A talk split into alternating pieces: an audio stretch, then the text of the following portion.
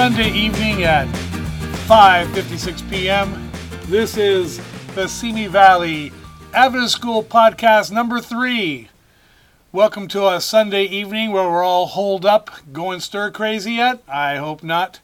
I know I'm not. I've got a lot of things to do. This is going to be another short little podcast for you. It's really intended for everybody, but there's a special message in here for my grades 6, 7, and 8. And that message will be in a little bit. First, an update. Tomorrow, Rico Monday and myself will be sitting down and we'll be doing the Google accounts for each student.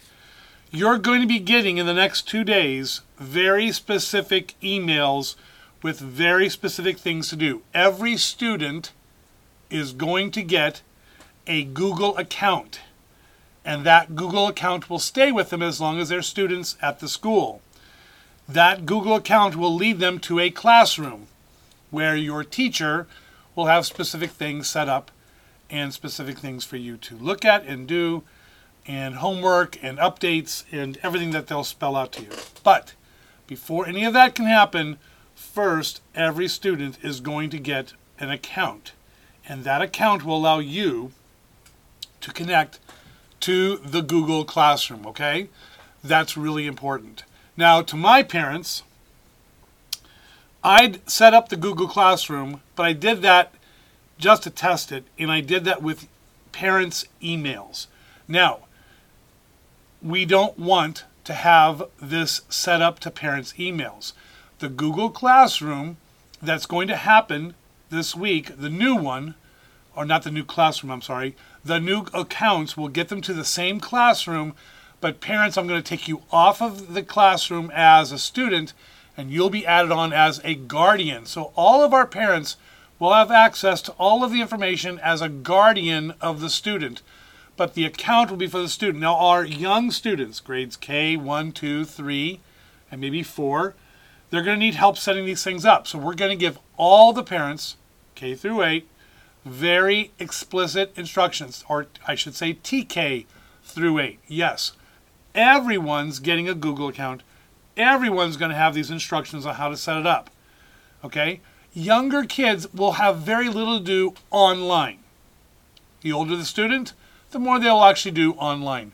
But the young ones will have very little to do directly online. Okay? That's important that you understand that they're going to get the manipulatives. They're going to have the opportunity to actually do all the things they normally do. Mrs. Edwards is frantically working on putting all that together, okay? Mrs. Baker, the same for her grades 1 2.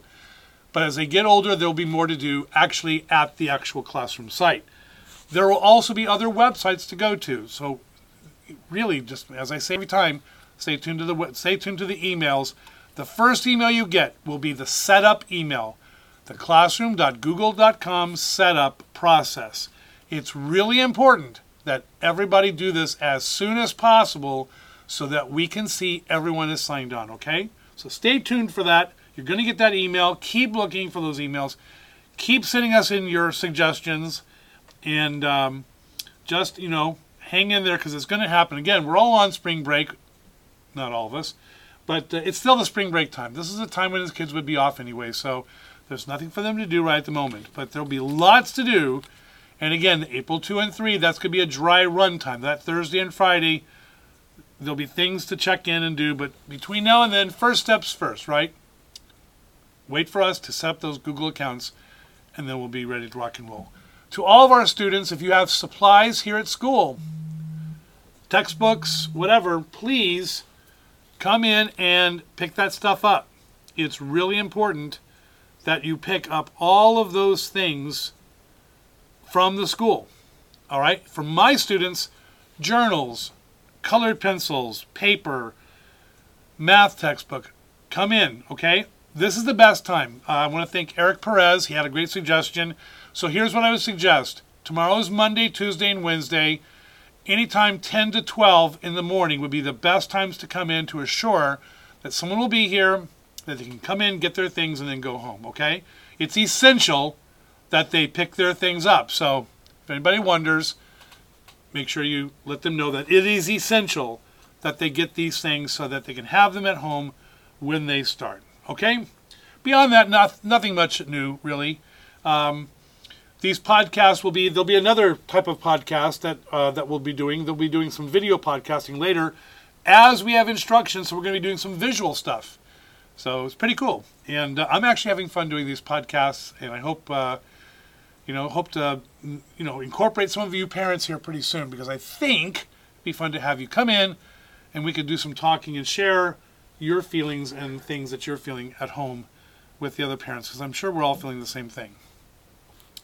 So um, I wanted to last last podcast I shared with you that one article from uh, from the newspaper. Um, so I thought I'd share with you something weird tonight. Okay, you know nothing nothing exp- explicitly um, weird, but uh, just something that you know with everything going on um, about uh, sleep.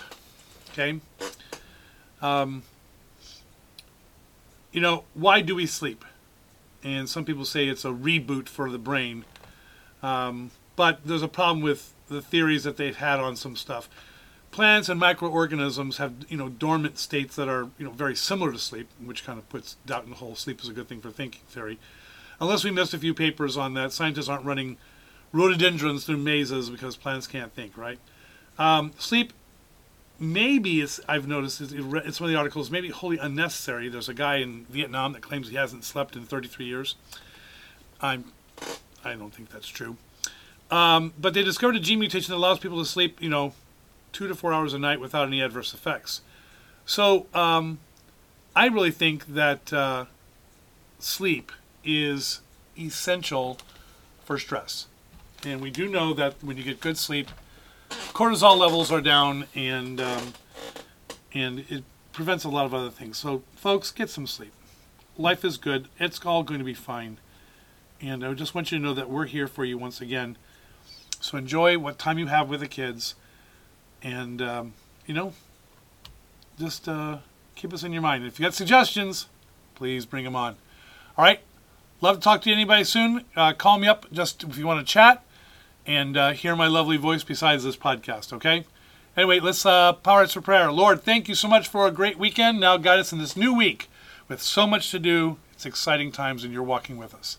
Bless all those who can hear me. Bless all our families far and near. Keep everyone safe and healthy. We pray things in Jesus' name. Amen. All right, guys. We'll talk to you later.